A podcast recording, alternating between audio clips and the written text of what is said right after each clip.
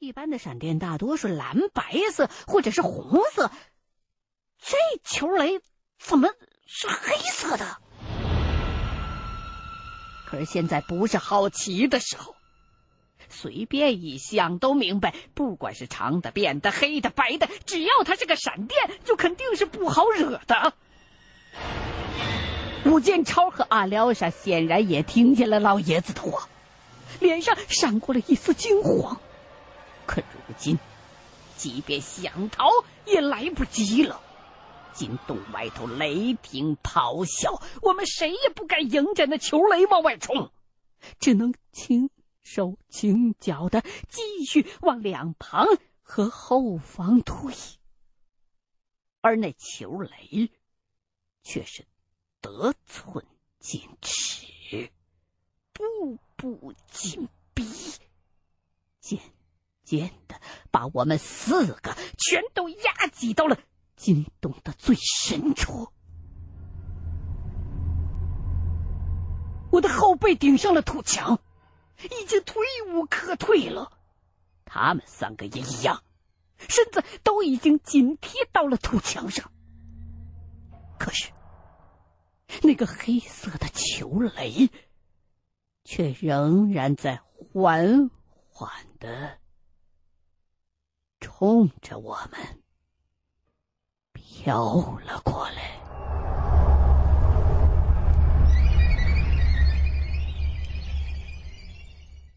这秋雷直到离我们只剩下了两步远的时候，才仿佛耗尽了动能，暂时停在了那儿。金洞里的光线很暗，那球雷也是黑色的。按说这时候我们应该看不见了它才对，可事实恰恰相反。那东西不但没有被黑暗吞没，反而变得更加醒目了起来。它在发光。那是一种说不清道不明的朦胧的黑光。书上所谓的黑光，其实就是没有光。可我当时亲眼所见，那的确是有光，也千真万确是黑色的。此时此刻。裘雷和我们四个人之间形成了一种十分诡异的对峙。他不再向前来，像是个黑色的刺猬一般蜷缩着，悬停在地面上，而我们只能小心的在边上躲着，生怕惊动了他。外面的雷声停了，周围突然沉寂了下来，只有我们的呼吸声和那个球雷发出的“嘶”的轻响。一阵微风好死不死的吹了进来，那球雷立刻像是一个轻盈的肥皂泡一般，开始缓慢的向上浮。等升到了和我们几个的脑袋差不多高度的位置之后，又停了下来，在原地打着圈儿，游移着，同时散发出妖异的冷光，看上去就好像是一只正在海水当中随波浮动着的。黑色夜光大水母，它飘着，似乎在有意无意的接近我。我越看越紧张，原本压抑着的呼吸忽然一个没憋住，粗重的喘了一下。那秋雷之前就表现出了随风而动的特性，这时候。则像是感觉到了我吐出的气流，立刻像毒蛇一般悠悠的移了过来。我吓得立刻屏住了呼吸全身紧绷到了极点，用尽全力向后缩，恨不得把自己挤到墙壁里去。可是那球雷还是跟了过来，慢慢的贴向我的鼻子尖儿，类似萤火一样的黑色冷光映照在我的脸上。没有任何的温度，我绝望的闭上了眼睛。可等了一会儿，却什么也没有发生。再睁开眼睛的时候，发现那颗球雷不知道什么时候又退回到了原来的位置，好像突然之间失去了目标一般，重新。在原地徘徊了起来。秋雷丝毫没有离开或者消失的意思，一直就这么在我们的面前时高时低的转悠。我完全不知道这种场面该如何收场，只能。胆战心惊的继续等，等了半分钟，事情终于发生了变化。老爷子在采石场干了几十年，染上了西肺，整天都是咳嗽不断的。在这要命的节骨眼上，他终究还是没忍住，突然咳嗽了一声。一开始咳就止不住了，那球雷本来只是在我们的头顶漫无目的的绕圈，这时候却像是一只见了血的苍蝇一样骤然停了下来，然后就径直飘了过来。球雷是奔着老爷子去的。但金洞太狭小，我们四个几乎是一个挨着一个的挤在一块儿的。我左手边就是武建超，右手边是老爷子，再往左是阿廖沙。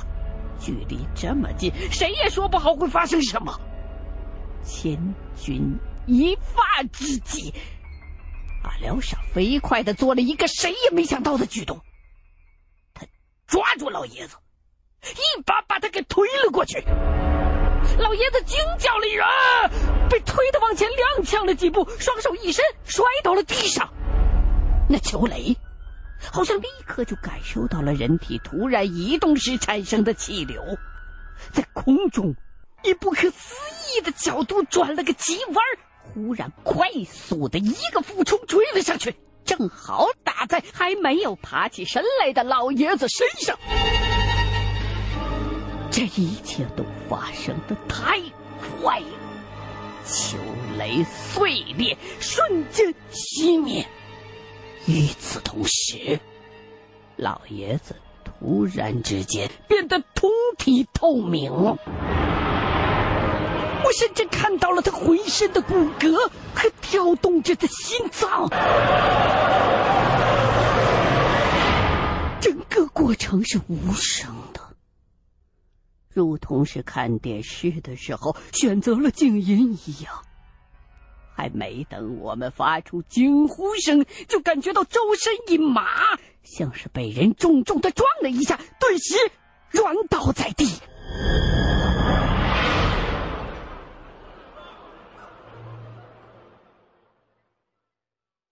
不知道过了多久，当我醒过来的时候。只感觉眼前阵阵发黑，头疼，还闻到了一股臭鸡蛋似的味道。支撑着坐起身来，借着洞口映进来的天光，我看到吴建超和阿廖沙一左一右的瘫倒在我的身旁，老爷子。还趴在摔倒的那个位置上，但是整个人已经变成了一段黢黑黢黑的焦炭。我忍着恶心，爬过去查看，没有起火的痕迹。尸骸的表面只是微微的有些温度。老爷子身上的衣服都没了，浑身焦黑，头发烧光，鼻子烧塌，嘴唇烧掉。眼眶被烧成了两个模糊的窟窿，两排牙齿上下分开，嘴巴大张着，好像临死前还想痛苦的嚎叫。到此为止，我终于明白了阿廖沙他们的那个守夜人，以及后来的赵胜利，可能就是遭遇到了这种黑色的球雷。瞬间毙命了。身后传来一声呻吟，是阿廖沙醒了。我回头对他怒目而视：“你害死了老爷子！谁让他咳嗽的？不那么干，他就会把咱们全都害死。”阿廖沙看了一眼那具焦黑的尸体，没有流露出任何情感上的波动。又扭头看了一眼武建超，马上想起了什么，飞快的拎起背包，拿上枪，一步跨过尸体，匆匆的向外走。拎出金洞口，他还转身问我：“你走不走？一起下山安全点我瞪着他，心说：“跟你在一块才不安全。”想了一想，一指武建超：“要走，大伙一块走。”哼！阿廖沙冷笑了一声。没搭腔，径自背着包离开了。这时候，武建超也恢复了意识，对我含混的说了一句：“你也走吧。”我说：“要走就一块儿走。”武建超这时候已经没有了方才那种要拽人垫背的疯狂神色，脸上显现出了病容。听我说完。他就摇了摇头，没那么简单。我的身体我清楚，走不出去了。我稍稍退后了一些，问他现在感觉怎么样？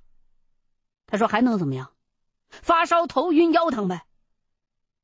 我的心一沉，想起杨耀武刚刚病倒那会儿也说过腰疼。你，你留在这儿就是等死。走不动，我们就做个担架。刚说到这儿，我就又把话咽了回去。担架是需要两个人抬的，所以我立刻改口：“我就是背，也要把你背出去。”武建超却好像听到了什么可笑的事儿一般：“ 就你那小身板，还想背我？就算背得动，可没等你把我背出去，咱们俩就死一块儿了。”鼠疫的厉害，我们都曾亲眼目睹。杨耀武从发烧到断气儿，满打满算也就是一天半的功夫。即便武建超的身体素质强一些，但那能撑到什么时候？两天，三天，两三天的功夫，我们俩肯定是走不出这片深山的。但是。我仍然坚持，我也不能把你扔了，我留下来陪你。武建超眯着眼睛看了看我，无力的一笑：“陪我干什么？一起死啊！我不连累你，你走啊。出去之后，帮我办件事儿。”说着。从兜里掏出自己的金子，扔给了我。我吃百家饭长大的，家里头没人了，掏了几年金，喝酒打牌的，也没攒下钱，这些金子你带出去，给那个谁，你，你跟他说，说我对不起他，也不怨他，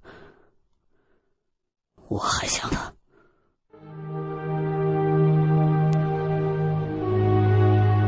此时的吴建超，脸颊上泛起了一层病态的酡红，明显是发热，烧起来了。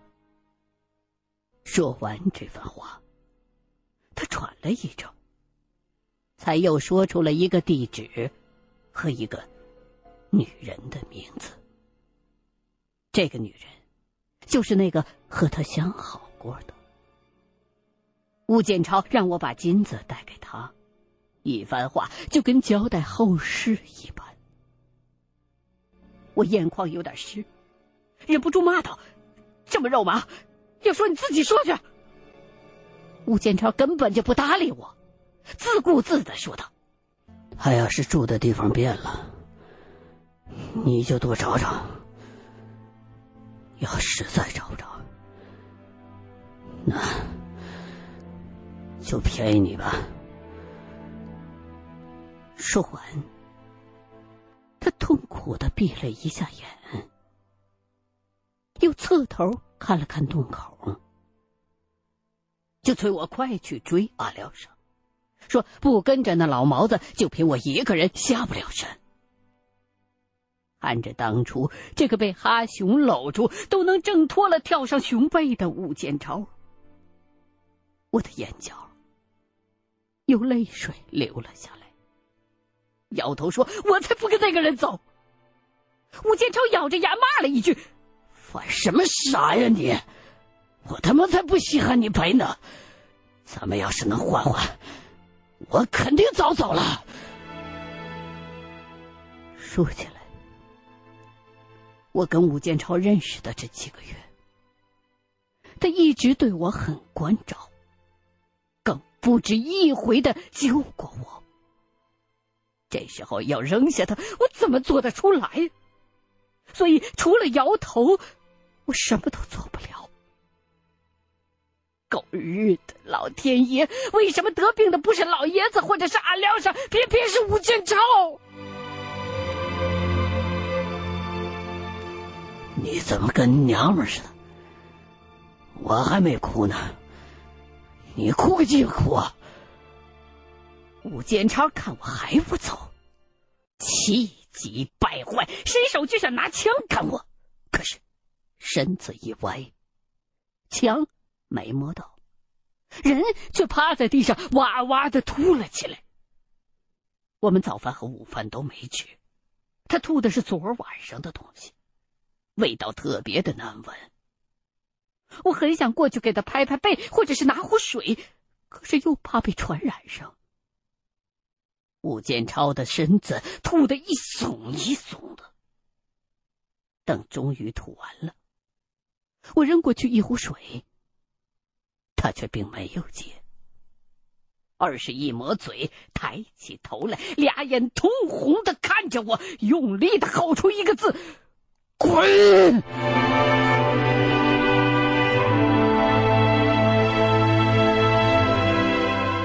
杰克·伦敦的小说《热爱生命》里的主人公，因为受了伤，被同行的朋友抛弃，最后历尽千难万险走出了荒原。读小说的时候，我喜欢把自己想象成主人公，可在现实生活里，我却是那个让人憎恶的配角。背上包，拿起枪。把地上的那份金子放在身上收好。整个过程，吴建超都在边上看着，没有说一句话。他把自己的金子托付给了我，给了我一个离开的理由。我还能找出更多的理由，来证明我不得不走。但所有的理由都不过是借口。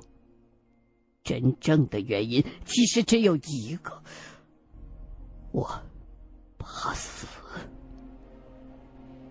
我怕亲眼见到吴建超死，也怕自己染上鼠疫病死，害怕自己被突然出现的球雷烧死，或者是一个人走不出大山，在原始丛林里苦死。所以，对吴建超，我只敢说，我留下来陪你，却不敢说，大不了大家一起死。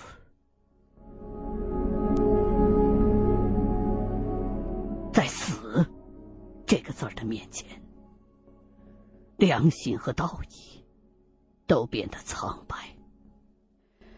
我战胜不了本能的懦弱和胆怯，也注定成不了一个高尚的人。这里，我也没有脸面去描述自己当时的内心是如何的挣扎和痛苦，因为。不管怎样辩解，都无法改变事实，那就是我抛弃了自己的同伴。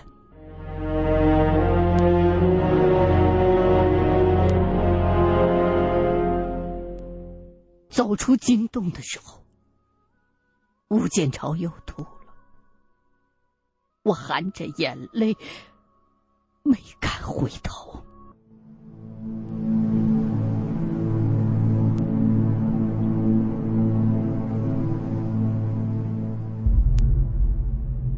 刚才耽搁的时间不算短，可是我刚跑了一会儿，就看到了前方的阿廖沙。他听到脚步声，转回身来，看了我一眼，没说一句话。不过眼神当中的意思很明显，我早就料到你会来。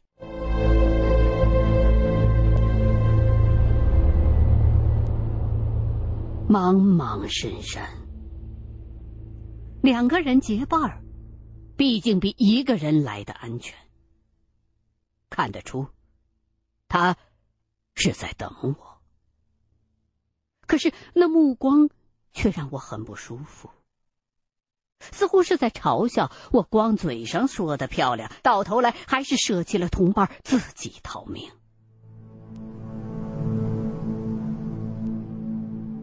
和阿廖沙之间没有任何的对话，我和他两个人就这么一前一后的，默默的往前走。